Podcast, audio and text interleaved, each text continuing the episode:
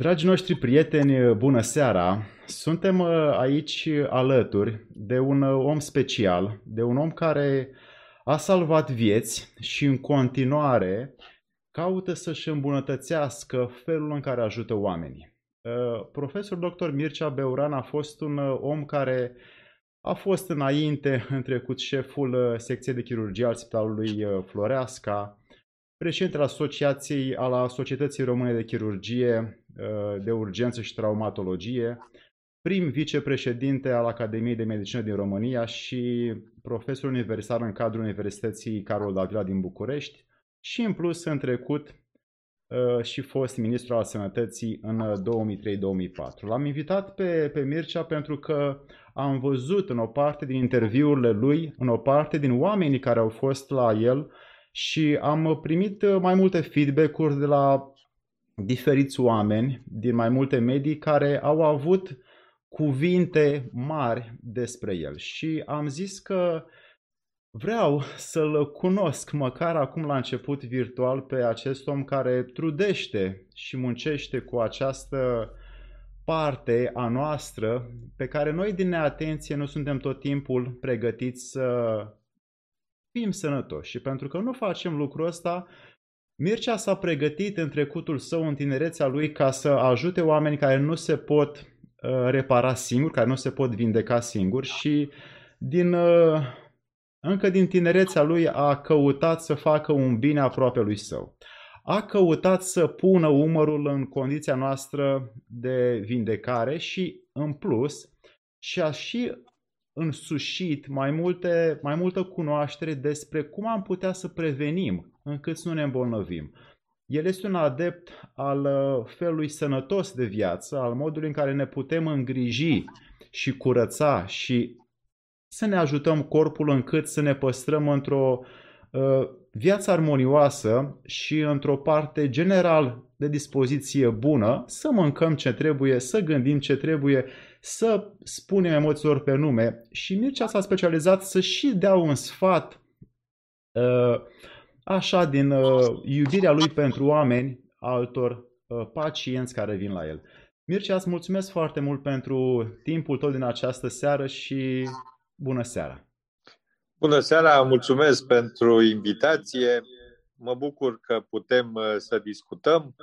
Preocupările mele medicale însumează, fără facultate, încă 40 de ani, deci plus anii de facultate, și interesul meu în acești 40 de ani a fost cât am putut să mă desăvârșesc în chirurgia generală, chirurgie cu profil traumatic, pentru că eu acolo am început activitatea în Spitalul de Urgență, Spitalul Floreasca, și profesorul meu, profesorul Șuteu, Iuliu Șuteu, Dumnezeu să-l odihnească, a fost cel care a gândit ca primii 6-7 ani să umblu în toate specialitățile de chirurgie, considerând că un chirurg de chirurgie generală, traumatolog, este un chirurg care trebuie să cunoască atitudinea pe care trebuie să o ia,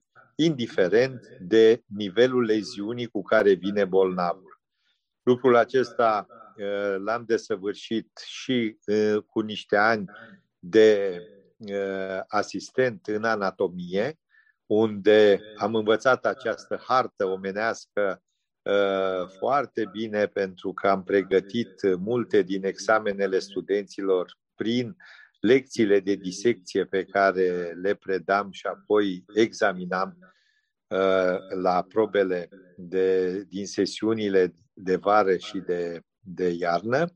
Iar apoi timpul l-a făcut să parcurgem în așa fel încât toate tehnologiile moderne care au apărut, chirurgia laparoscopică, chirurgia cu suport robotic, să mi le însușesc, să ajut, să dezvolt și colectivul din care am făcut parte, Totodată am căutat să dezvolt pentru toți chirurgii niște programe naționale în chirurgie.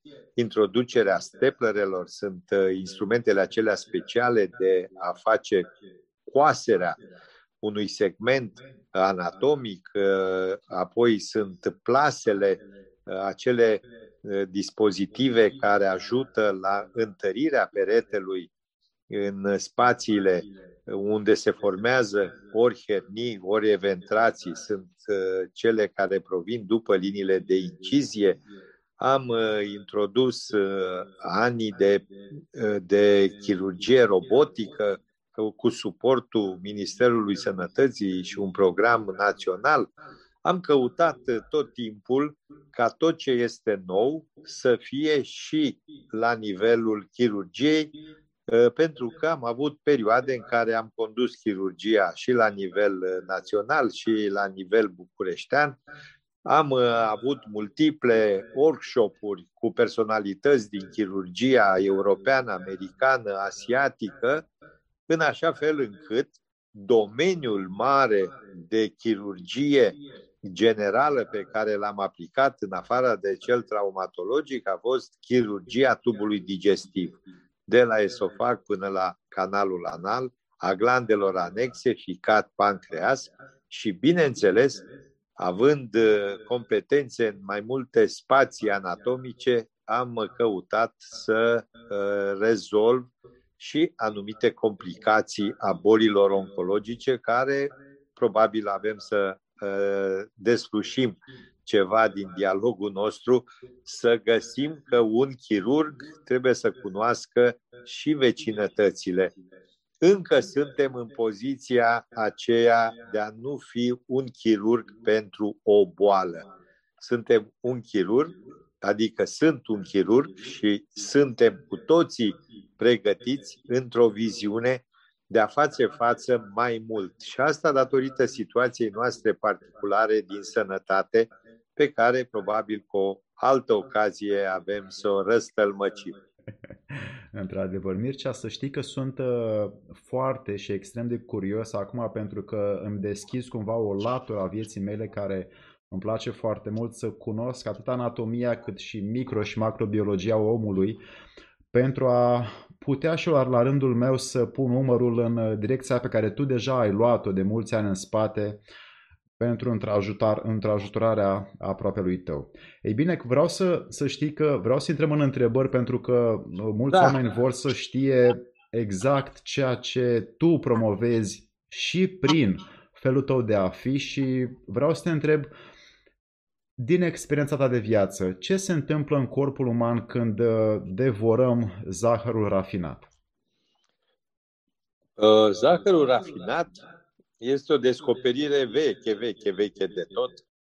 A fost adus și pe pământul Europei, cultivat, a fost folosit ca un deliciu inițial și ca un lucru de lux, ca un aliment de lux, dar încet, încet s-a observat că rafinarea acestei zaharoze, deci a zahărului din trestia de zahăr, din sfecla de zahăr, deci rafinarea lui și aducerea acestui zahăr alb pe care noi îl folosim, nu este un lucru foarte bun pentru sănătate. Nemții l-au numit moartea albă. Exact. Iar grecii l-au numit sarea indiană în alte timpuri, sau mierea fără albine.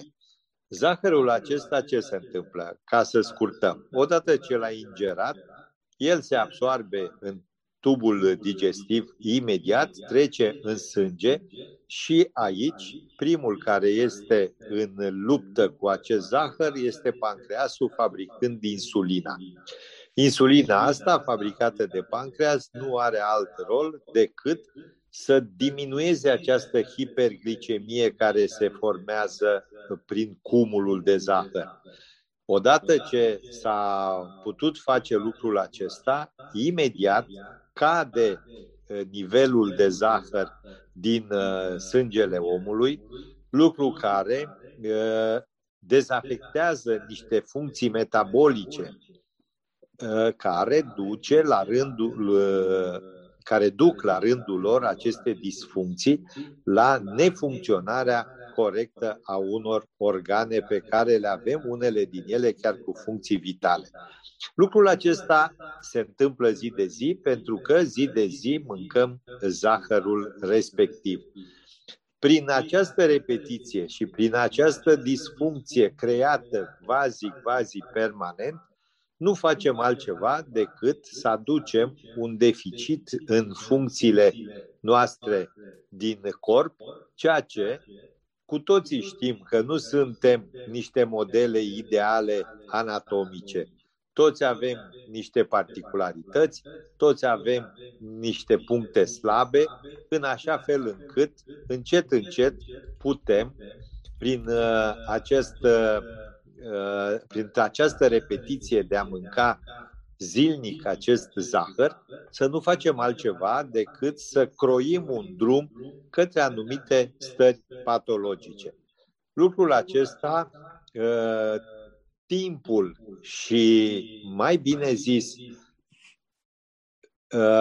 oamenii care chipzuiesc asupra unor lucruri din natură și comportamentul lor, au văzut că sunt o seamă de alte îndulcitoare, să spunem, care se comportă mult mai bine la nivelul organismului. Și aici putem să nominalizăm pe primul plan mierea de albine. Mierea de albine este un complex de vitamine, de minerale, de aminoacizi. Mai pot să adaug ideea că într-un borcan de miere de albine găsim o farmacie naturală. Aici găsim foarte multe elemente care ne ajută în anumite stări. Știm cu toții că la o răceală bei un ceai cu miere. Știm cu toții că atunci când ești obosit mănânci o lingură, două de miere.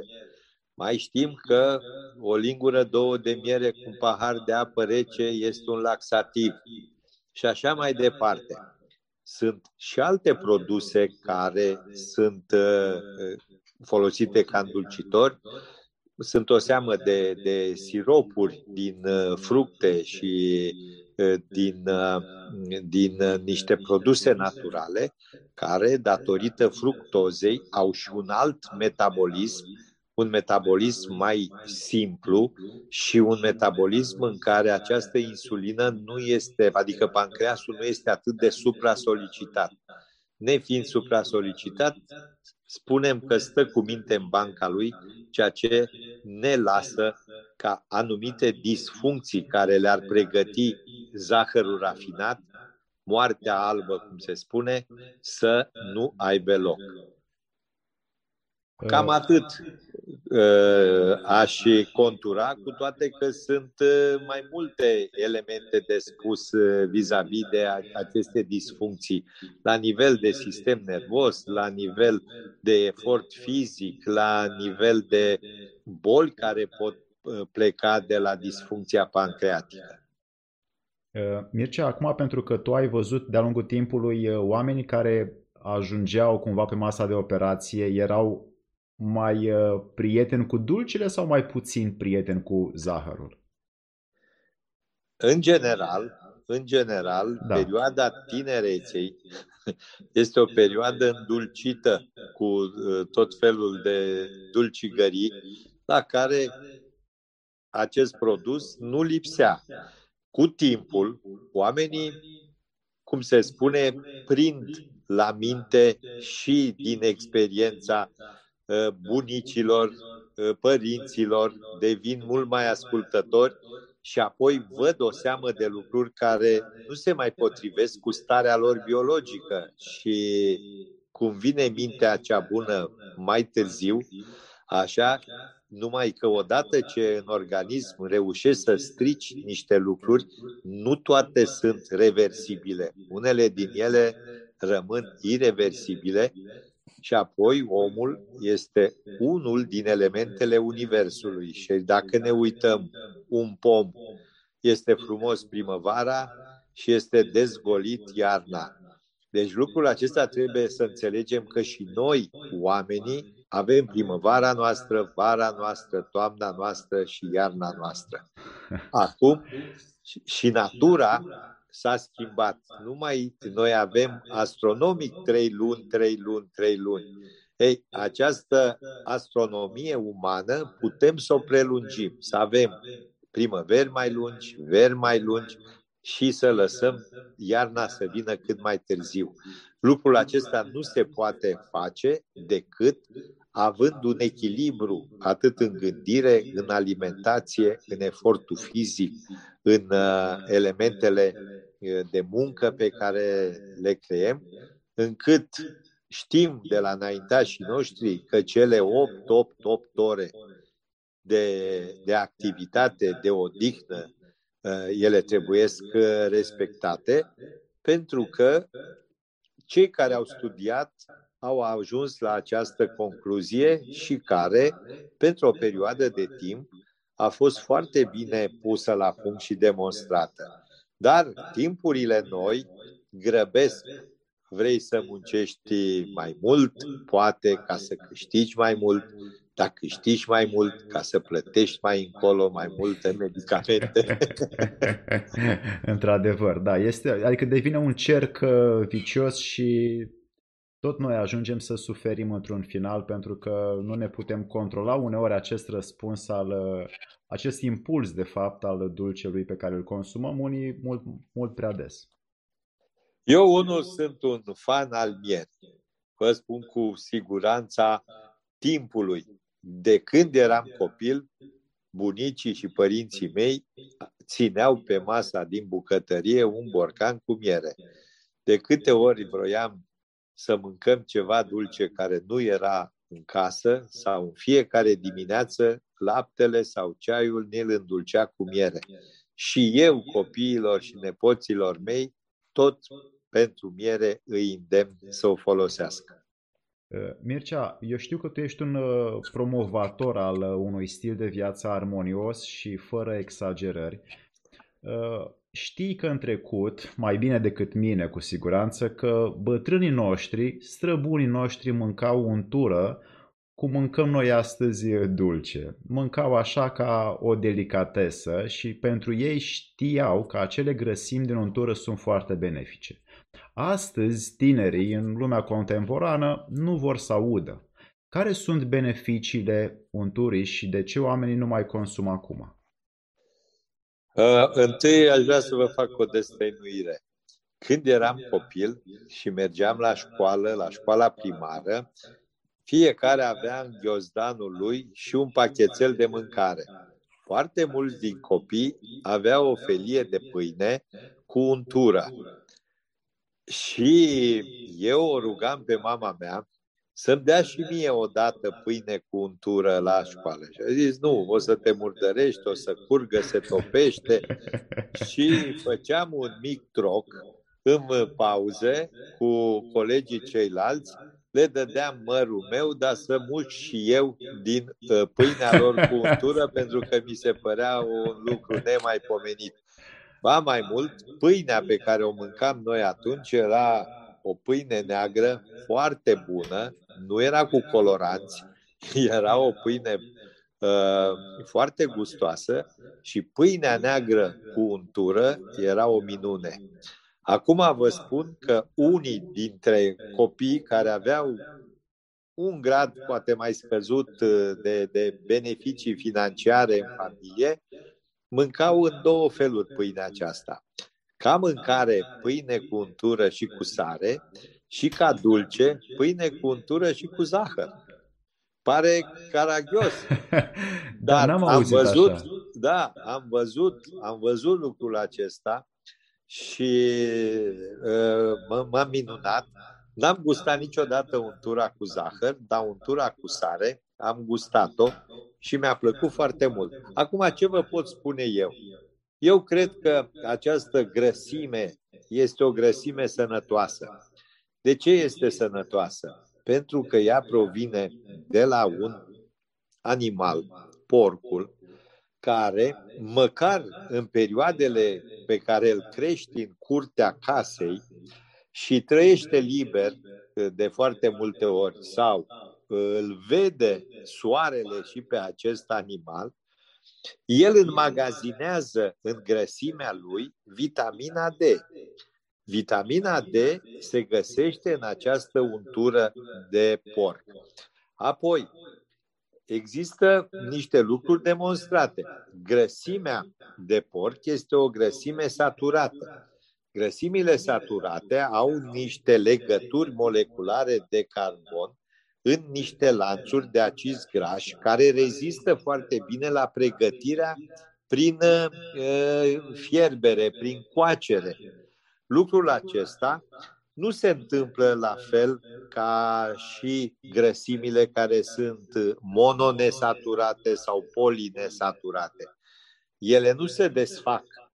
Ele se desfac foarte ușor la pregătirea aceasta, dar problema pe care o ridică grăsimile mononesaturate sau polinesaturate este legată de aceea că acizii grași prin pregătire se oxidează.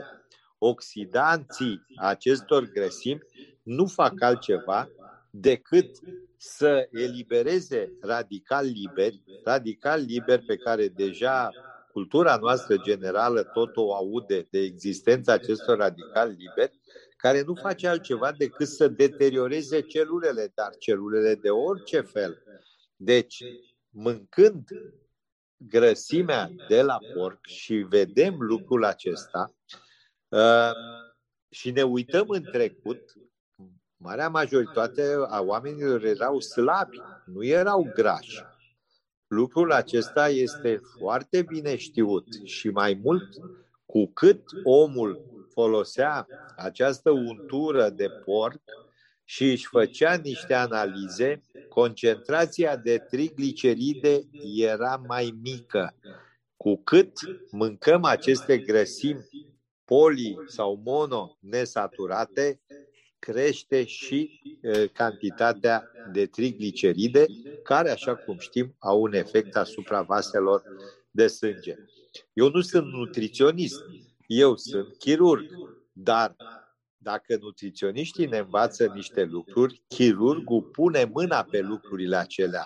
Eu simt în mână cum pulsează un valț de sânge din abdomen sau din torace, care are o concentrație din analize de colesterol, de trigliceride și de foarte multe ori am operat oameni care au depășit vârsta de 80-85 de ani și acum am operat un domn de 90 de ani și avea o suplețe a vasului, ceea ce te aștepta să fie un vas rigid, tapetat cu depunerile respective.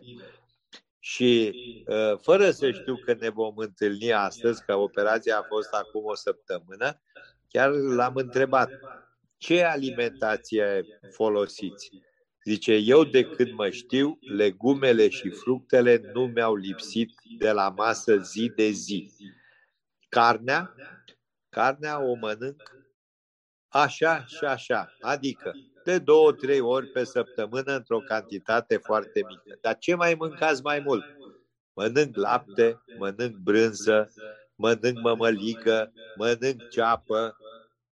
Când auzi lucrurile acestea și mai și palpezi niște realități, vrând nevrând faci o corelare între un trecut alimentar și un comportament actual, cu toate că și el face o boală degenerativă, ceea ce ai gândit că maniera de alimentație l-a apărat pe niște sectoare.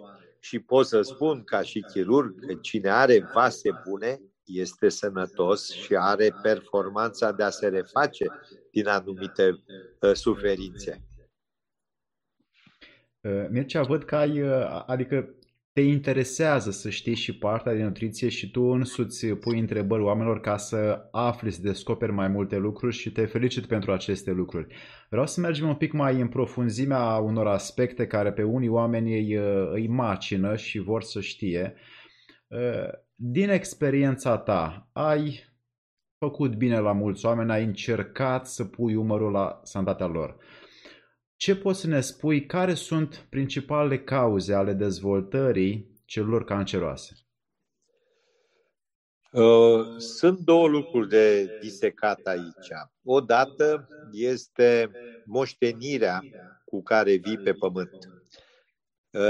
Noi venim dintr-un melanj din acesta cromozomial.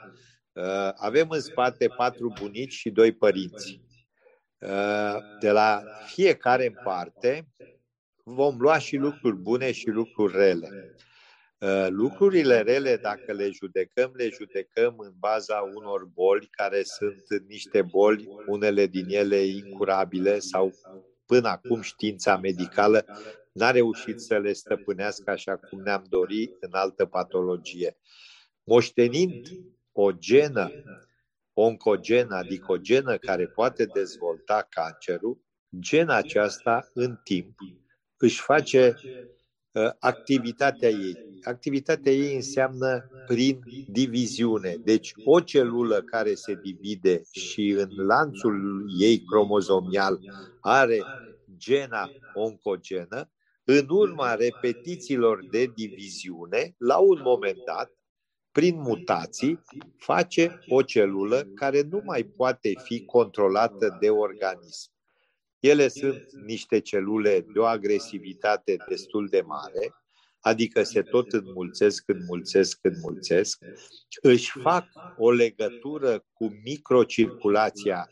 Toate formele tumorale nu sunt altceva decât, să spunem așa, niște cuibare vasculare și cu cât țesutul vascular este mai dominant în organul respectiv, cu atât această boală înflorește mai repede și mai mult și are și tendința de a pleca, de a metastaza.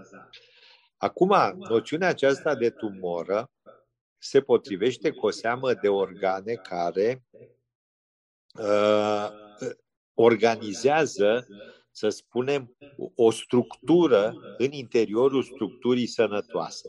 Dar, de exemplu, nu avem noțiunea de tumoră la leucemii, care tot un cancer este, dar este un cancer al sângelui, dar comportamentul în unele situații de leucemii putem găsi conglomerate în structurile ganglionare, de exemplu. Este foarte variată activitatea aceasta pe care organismul nu mai poate să-și o controleze, iar celula canceroasă este ca al doilea organism din interiorul tău care se dezvoltă mâncând, să spunem, din structura ta sănătoasă. Asta în varianta genetică. În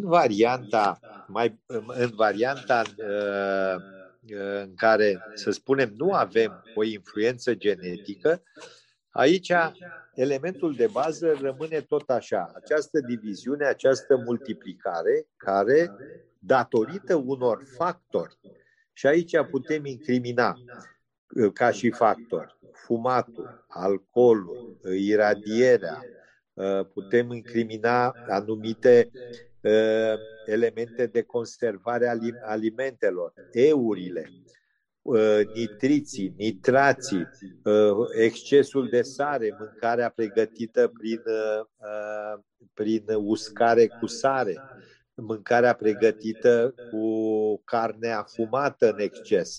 Deci toate lucrurile acestea sunt niște terenuri la care diviziunea unor structuri celulare, la un moment dat pe terenul acesta alterat de factorii aceștia de risc, nu face altceva decât să apară o celulă aberantă care se dezvoltă, care poate să plece, de să metastazeze, și lucrul acesta duce la dezvoltarea unui cancer în interiorul organismului. Mircea, din ceea ce tu ai observat, ai mai întrebat și ai studiat, ce anume sau ce alimente din natură, din pădure, de pe câmp putem să consumăm ca să prevenim cancerul. Pentru că momentan alimentația pe care noi o primim în supermarketuri este mare parte străină, este din import și mai producem și noi când și când, dar multe sunt stropite, multe sunt pesticizate. Natural, organic, din livezi, din păduri, de pe câmp, ce putem să luăm pentru prevenire? Este foarte greu de dat o linie. Înțeleg. De ce? Pentru următorul motiv. La ora actuală, ca să hrănești populația lumii, a fost nevoie de această industrializare alimentară. Această industrializare nu face altceva decât să poată să producă. Și dacă ne uităm așa, un ou de 30 de grame, în 6 săptămâni să ajungă puiul la 1 kilogram, 400, 1 kilogram, 600, ca să stea în galantar, lucrul acesta înseamnă tot felul de proteine care se dau, antibiotice, vaccinuri, vitamine, săruri, etc. Toate lucrurile acestea se adună în corpul animalului sau păsării, pentru că nu vorbim numai de păsări. Și animalele și păsările sunt la ora actuală în zona industrială foarte mult încărcate cu o seamă de așa zisele accesorii de creștere, în așa fel încât să poată fi vândută, să facă față pieții necesarului. Și atunci, de la pasăre avem carnea, de la animal avem carnea și laptele și brânza, avem oul, elemente de bază sau elemente care intervin în pregătirea altor tipuri de alimente. Apoi conservarea. Ne uităm cu toții că avem în galantare produse care stau o lună de zile.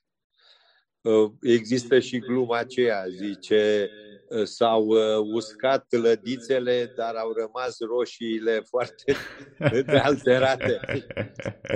Lucrurile acestea nu arată decât că în spatele lor există foarte multă chimie. Chimia aceasta, în legătură cu chimia noastră, nu face bine. Și eu i-am înțeles pe acești producători. Ei ne dau niște doze vis-a-vis de 100 de grame. Ei 100 de grame de un anumit aliment, etc. Și ți se dau acolo niște elemente care nu au toxicitatea respectivă. Dar când te gândești la un muncitor care stă pe schelă și construiește și își cumpără o jumătate de kilogram de salam sau mai știu eu ce își cumpără acolo, păi concentrația aceea la 100 de grame se mulțește cu 5, se mulțește cu 20 ceva de zile pe lună, se mulțește cu ani. Și toate lucrurile acestea nu sunt decât factori de risc pentru ca în timpul următor de niște ani să apară tulburări, să apară suferințe, să apară neoplazii. Acum și natura, vedeți că se discută de această poluare globală. Poluarea aceasta se reflectă peste tot, dar dacă reușim să mai mâncăm ceva, cum ar fi fructele de pădure, care nu ajunge totdeauna poluarea.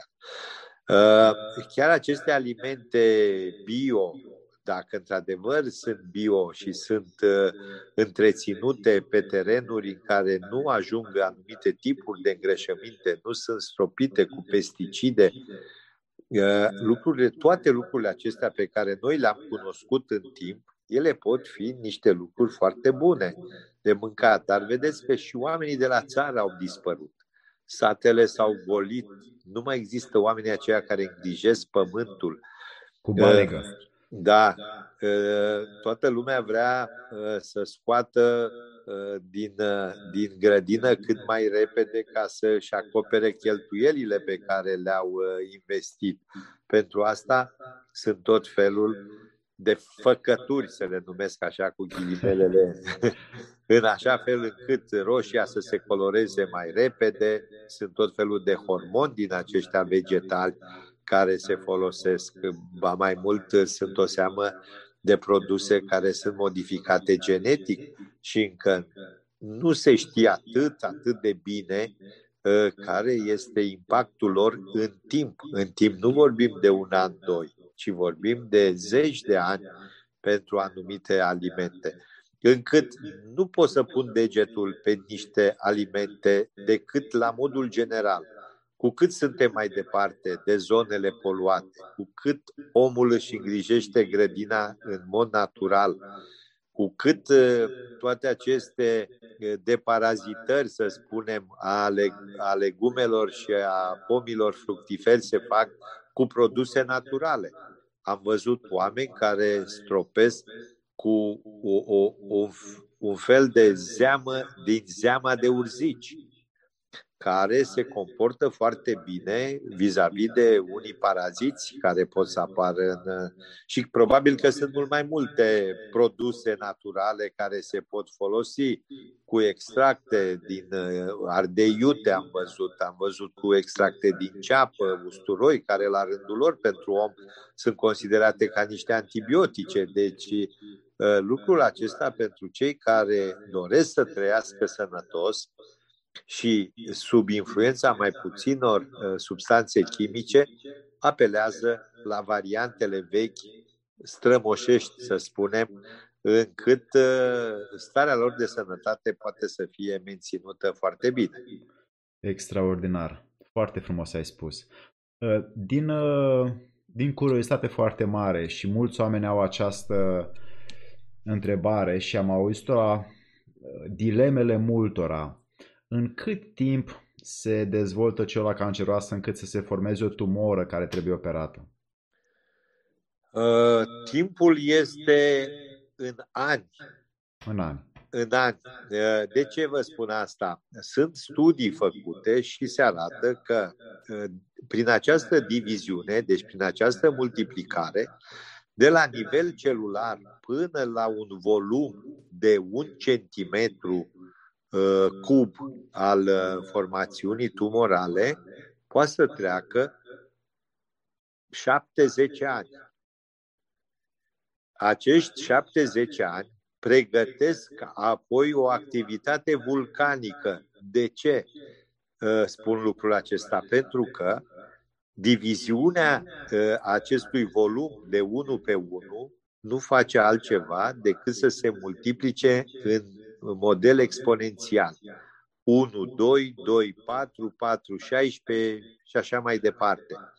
Deci aici timpul este scurt. Deci în clipa în care acest centimetru, centimetru și jumătate de tumoră a apărut, deja trebuie să gândim că la 1 an, 1 an și jumătate pot să apară metastazele. Pentru că ele se cuibăresc pe niște structuri vasculare, așa cum am spus. Este această angiogeneză pe care o discută medicii, deci acest pat vascular care hrănesc și ele știu să se ducă, să se adapte la acest sânge și apoi au multiple forme de migrare. Au forma vasculară, arterială, venoasă, limfatică, din aproape în aproape, prin, de exemplu, pot să fie celule care cad așa ca fulgii de zăpadă la un cancer de stomac. Te poți trezi că găsești pe ovare niște formațiuni tumorale foarte mari, pe alte organe tot felul de implante din acestea neoplazice. Dar timpul este mult mai scurt când formațiunea a crescut mai mult de 1 centimetru, 1 centimetru și jumătate. De foarte multe ori, oamenii spun, n-am avut nimic. Așa este. Simptomatologia aceasta nu apare decât când apare așa cum numim noi în viața de zi cu zi, m-am împiedecat. Deci a apărut ceva care mi-a dat de lucru, am căzut, a trebuit să mă scutur sau mi s-a întâmplat ceva. Așa și aici, când formațiunea aduce în prim plan un anumit semn clinic, un anumit semnal al omului că îi se întâmplă ceva și acest om nu se duce la timp să se caute și pierde timpul pentru că vecinul, dacă lua o aspirină, parcă se simțea mai bine, dacă mai bei o gură de nu știu ce, iar te simți mai bine, timpul trece, iar boala crește. Din punctul ăsta de vedere, nu pot să recomand decât un lucru care l-am văzut la japonezi. Japonezul are un sistem de asigurări care, dacă nu se controlează la anul care trece, deci asigurarea lui este pe un an, anul următor, la dată fixă, dacă nu s-a asigurat, îi se mărește asigurarea. Și am întrebat, dar de ce faceți lucrul acesta? Păi nimeni nu este vinovat să plătească pentru neglijența altuia. Toți trebuie să avem grijă de sănătatea noastră. Sănătatea aceasta, în schimb, are nevoie de educație.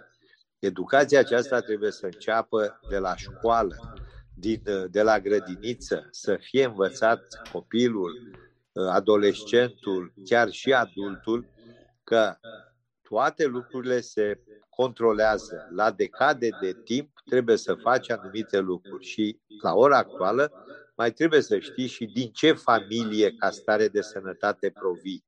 Dacă provii dintr-o familie cu anumite tipuri de boli, este bine să te controlezi după o anumită regulă.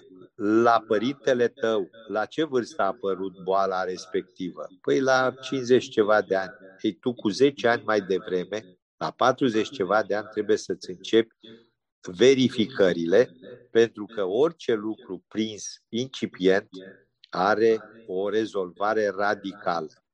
Tot ce depășește stadialitatea aceasta, pentru că în cancerologie toate au stadii, de la stadiul acela intracelular până la stadiul maxim tumoră, ganglion și metastaze.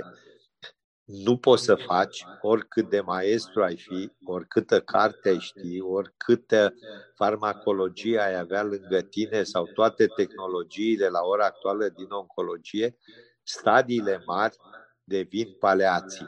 Deci partea aceasta de paliație modifică comportamentul individului, rapoartele cu societatea, cu familia, inserția lui socială cade foarte mult pentru că boala este dominantă și practic nu faci altceva decât să ameliorezi, nu să vindeci.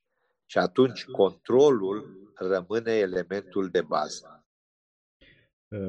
Mircea, există atât de multe surse în jurul nostru de toxine încât automat corpul nu mai are durata de viață care unii o aveau înainte, pentru că într-un mod cumva artificial sunt puse ca, exact cum ai spus tu, culorile să fie mai vii la legume sau fructe, ambalajele se reziste mai mult sau legumele se reziste mai mult la ambalaje sau mâncarea în ambalaje și se adaugă diferite lucruri care acestea când ajung în corp, corpul după aia muncește să se elibereze de ele și nu poate să se elibereze de toate pentru că unele sunt mai grele decât altele și corpul acumulează o serie de toxine care cu timpul evident că generează niște lucruri neplăcute.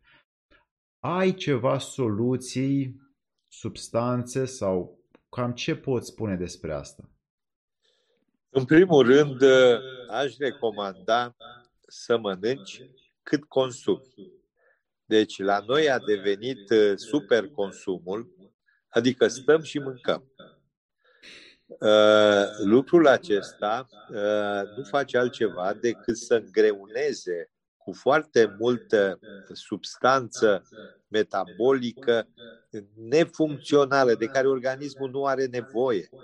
Această greutate nu se transformă decât în straturi de grăsime Lipsa de activitate, volumul mare de mâncare nu face altceva decât să ne încărcăm de lucruri rele. De balast. Mă întrebați dacă sunt soluții. Sunt soluții.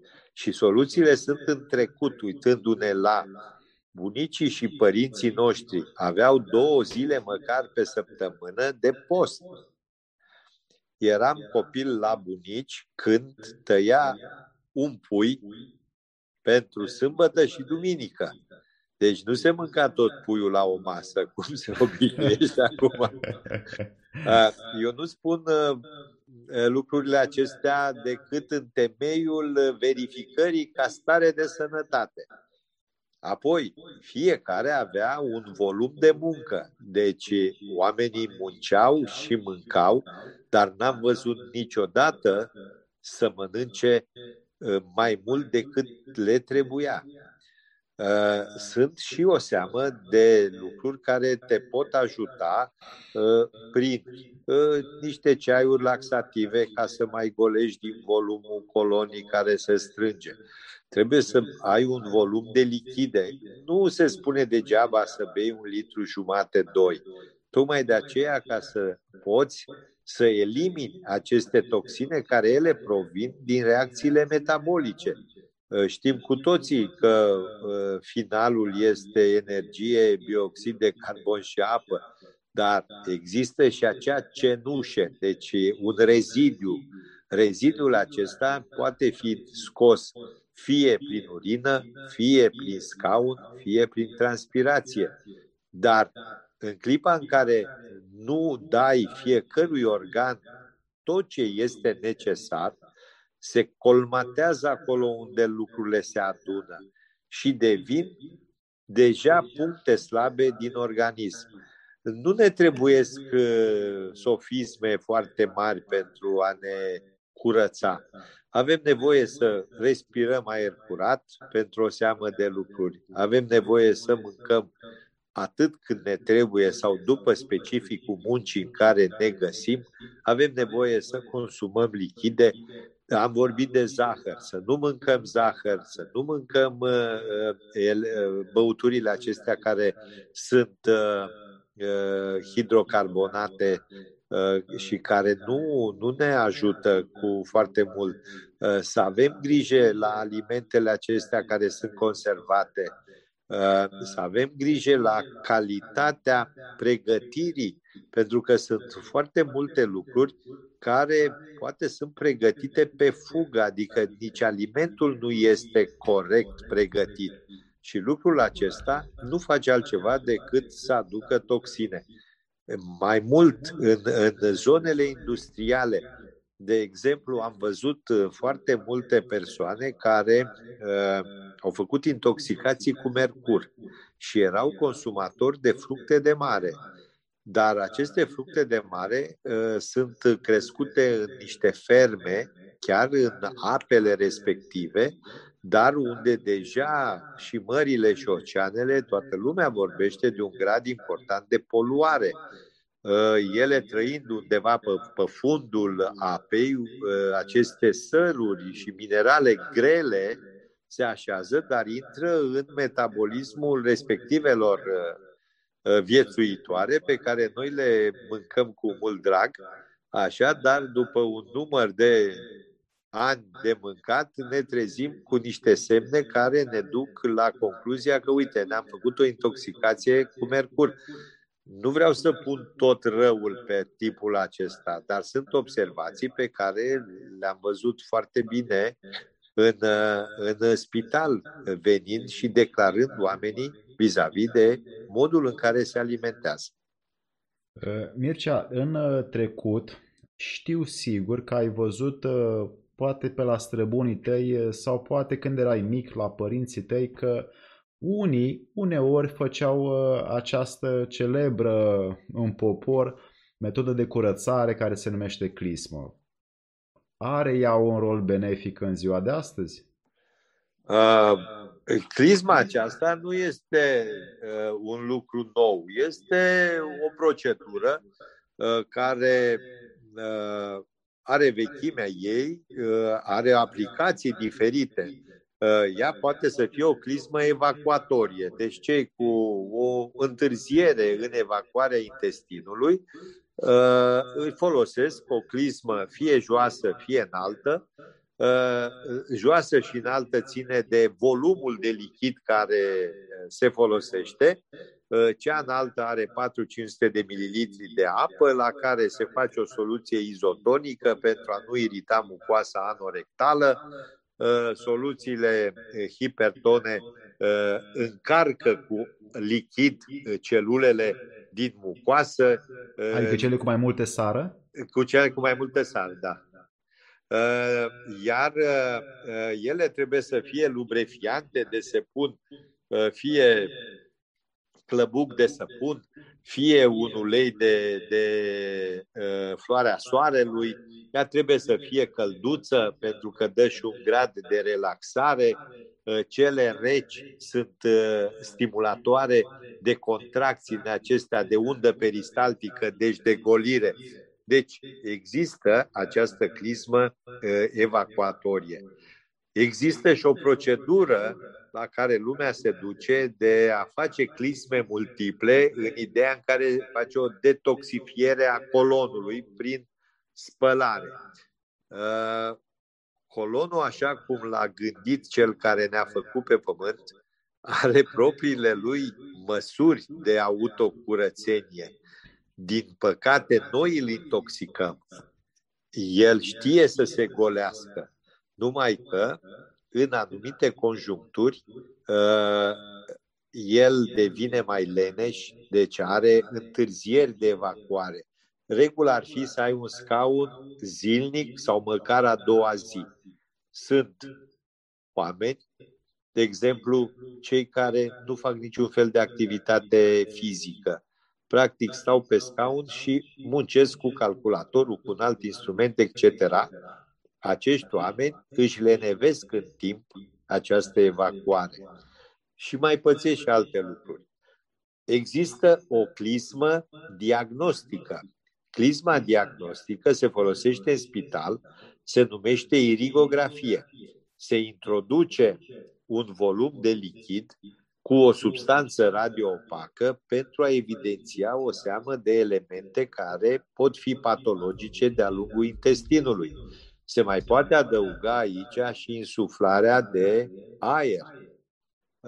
Ne va ajuta totdeauna să punem un diagnostic. La ora actuală nu mai este atât de folosită pentru că s-a introdus colonofibroscopia flexibilă, care ne dă mult mai multe date și totodată se face o pregătire de golire a colonului. Mai avem clismă nutrițională, nutritivă, cu anumite substanțe care se introduc picătură cu picătură, cam 60 de picături pe minut, cu substanțe nutritive, deoarece în zona aceasta rectală colonică este o zonă de absorpție pentru cei cu o seamă de suferințe din etajul superior digestiv. Se făceau niște clisme la copii de pregătire anesteziei cu niște sedative. Se introduceau în anus, în canalul anal, în așa fel încât absorpția acestei substanțe să pregătească viitoarea anestezie, pentru că copiii, cum știm, sunt mai reactivi și mai mult mai fricoși la actul medical. Și atunci se face o pregătire cu această clismă. E o procedură medicală știută, cu un dispozitiv cilindric, cu o canulă, cu un tub de cauciuc. Trebuie să fie măcar la o jumătate de metru, un metru deasupra individului. Trebuie făcută cu răbdare, în așa fel încât să aibă efectul scontat. Foarte frumos ai explicat, pentru că mulți oameni se tem să zică despre asta, pentru că n-au încercat, n-au căutat, nu interesează și nu studiază această posibilitate de curățare, de gunoaie care mai rămân prin corpul nostru și nu le poate scoate pentru că nu are din nefericire, corpul o așa mare adaptabilitate la ceea ce consumăm astăzi.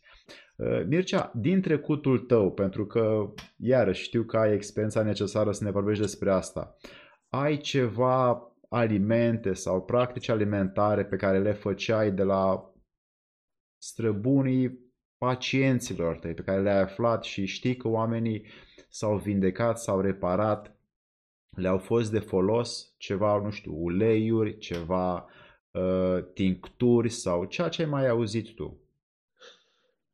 Din lucrurile, să spun, cu densitate în discuție, ca și alimente, vă pot spune că laptele și produsele din lapte sunt de foarte multe ori enumerate ca elemente comune ale mesei.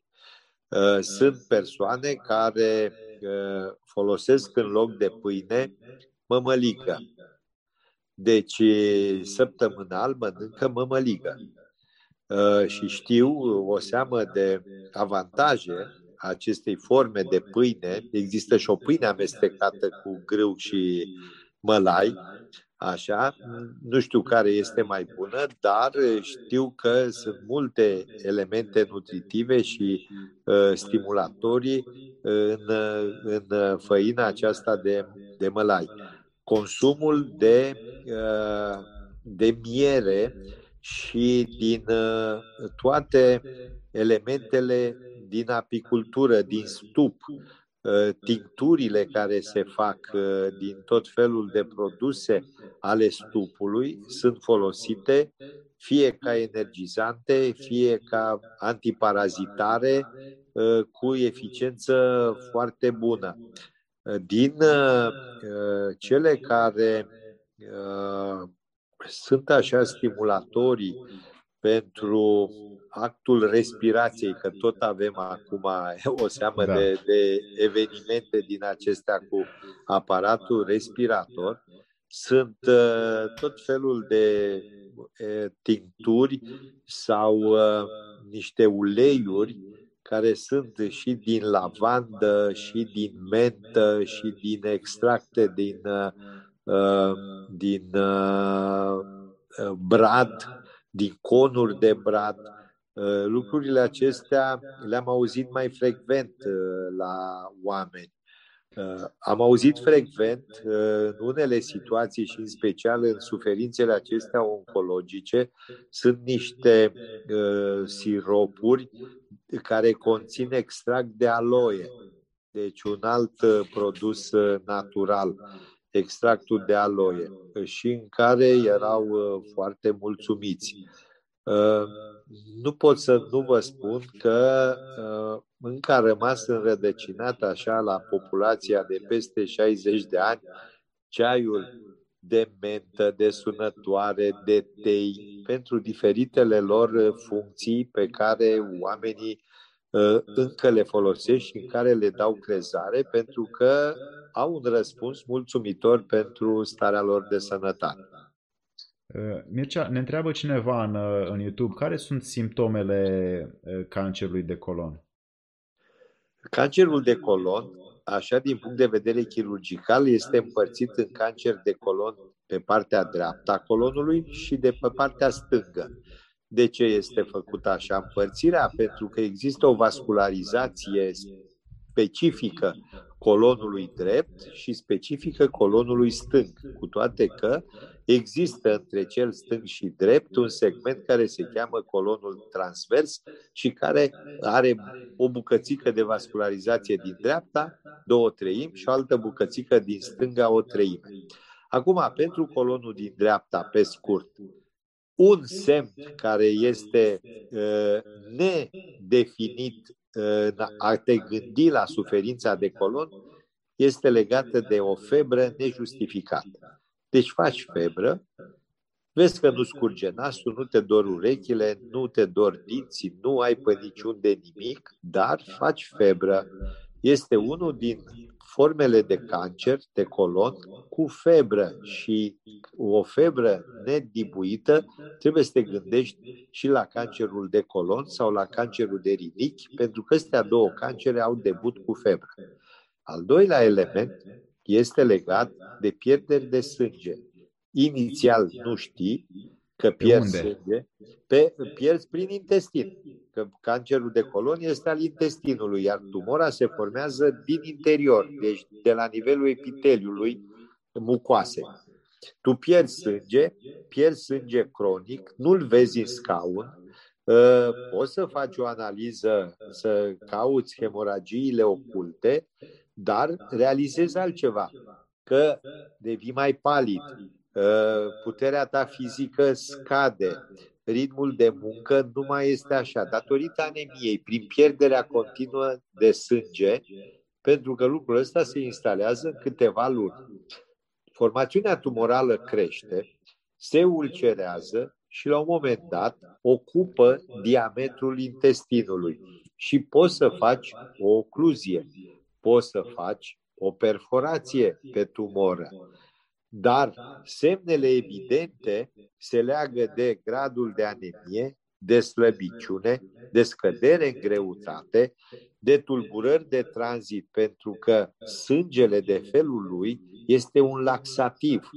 Deci oamenii au un tranzit mai accelerat atunci când pierd sânge. Toate lucrurile acestea te fac să gândești că se întâmplă ceva. Căutând acel ceva, se poate găsi printr-o colonofibroscopie, un computer tomograf, leziunea unde se găsește. Pe partea stângă, în schimb, acolo diametrul intestinului gros este mai mic decât pe partea dreaptă. Și aici sunt dominante semnele clinice de pregătirea unei ocluzii.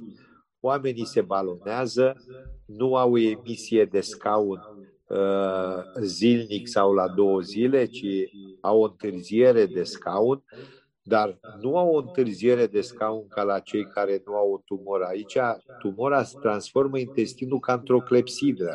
Partea de sus se dilată și devine un cumul de materie, partea de jos se golește încet, încet și nu ai ce scoate din tine.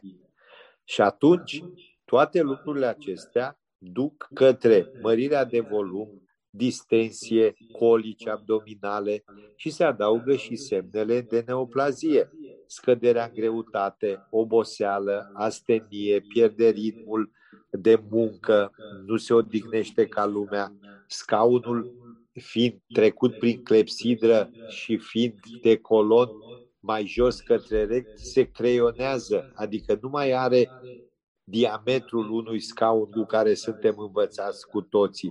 El devine de grosimea unui creion. De-aia se spune se creionează. În așa fel încât și lucrul acesta poate să-l cheme la medic. Nu trebuie să fie neapărat prezența de sânge, dar aici, fiind mai aproape de evacuare, sângele este totdeauna mult mai vizibil când apare. Asta așa, în 2 vorbe, cum s-ar spune.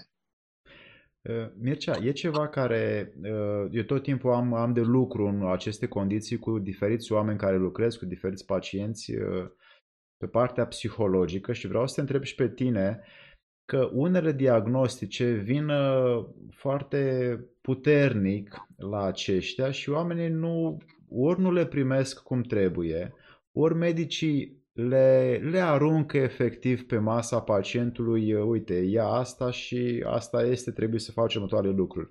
Nu îl pregătesc pentru un diagnostic mai dur.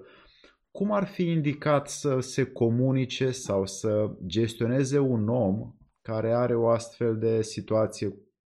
Cum să facă să poată să se îmbărbăteze pentru ceea ce urmează să facă, reparația, chirurgia, vindecarea?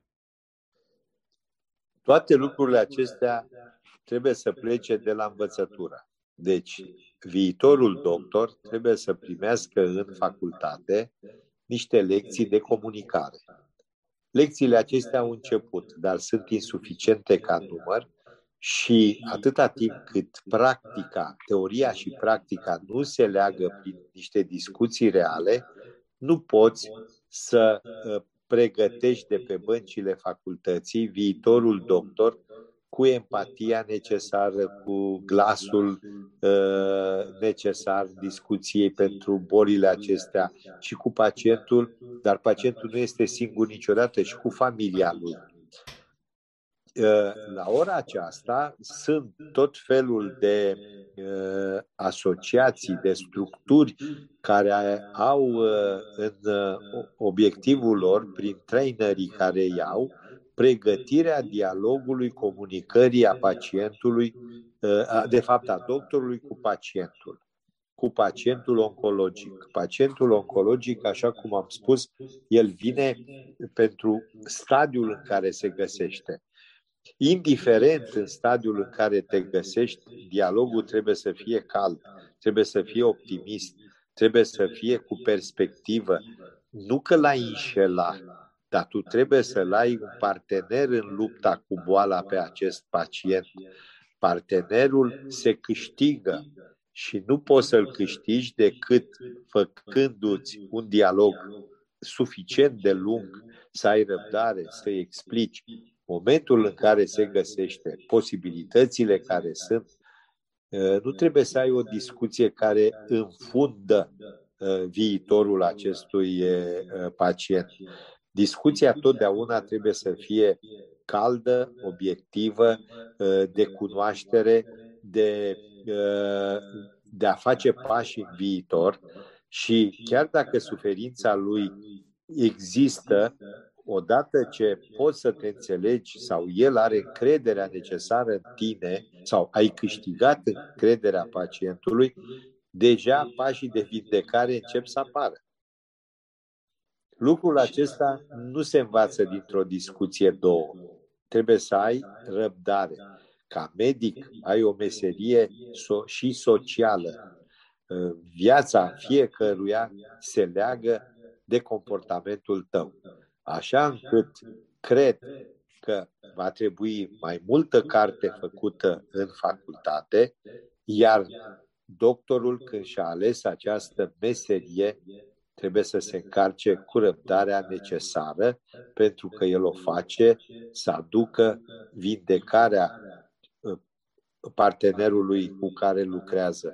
Și lucrul acesta se câștigă în timp, se câștigă prin rezultate, se câștigă prin tine, care trebuie să cunoști tot timpul evoluțiile.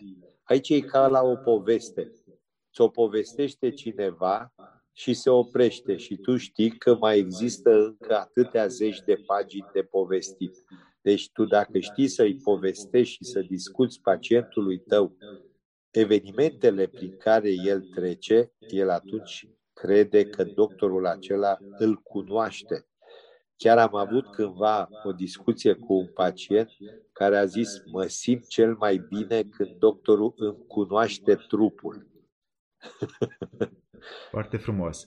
Mircea, și acești oameni, pentru că vreau să ne adresăm și lor, cum ar trebui să pregătească sau cum să-și gestioneze ei partea emoțională, afectivă și psihică atunci când primesc poate un caz oncologic mai greu? Ce soluții sunt pentru ei? Aici, în oncologia aceasta, în afară de stadialitate, în care poți să fii la început și poți să fii foarte optimist, poți să fii într-un stadiu intermediar în care trebuie să-i arăți că această colaborare a ta cu el se poate lega și prin intermediul medicului oncolog și al psihologului, deci se deschide echipa. Cel mai greu cred că este cu bolnavul oncologic în stadiu terminal, când este greu să motivezi anumite lucruri pe care el începe să le perceapă că nu mai sunt așa cum le spui. Ce cred eu vis-a-vis de pacient? Pacientul și el, de la bun început, trebuie să cunoască o seamă de lucruri din boala sa și totodată să-i arăți, pentru că arătându-i evenimente similare cu ale lui, și niște rezultate pozitive obținute de tine sau care există, sau un tratament care la început și este eficient, Trebuie să marșezi foarte mult pe această credere pe care el trebuie să o ia de la tine și să devină un luptător lângă tine pentru a-și prelungi viața lui. Mircea, să știi că deși am sufletul plin și mintea este atât de larg deschisă cu întrebări pentru tine, o să mai păstrez din ele și pentru data viitoare, când cu mare drag am să te invit să mai aducem semenilor noștri ceva care să-i ajute. Îți mulțumesc foarte mult pentru îngăduința, pentru timpul tău și pentru enciclopedia pe care ai străbătut-o ca să ajungi așa printr-o smerenie care se simte până în noi toți care te urmărim acum, să ne pui o cărămidă în ajutorul sănătății noastre. Îți mulțumim foarte mult pentru timpul tău și să ne vedem cu bine, dragi prieteni. Mulțumesc, Mircea. Mulțumesc și eu pentru această ocazie. O seară bună!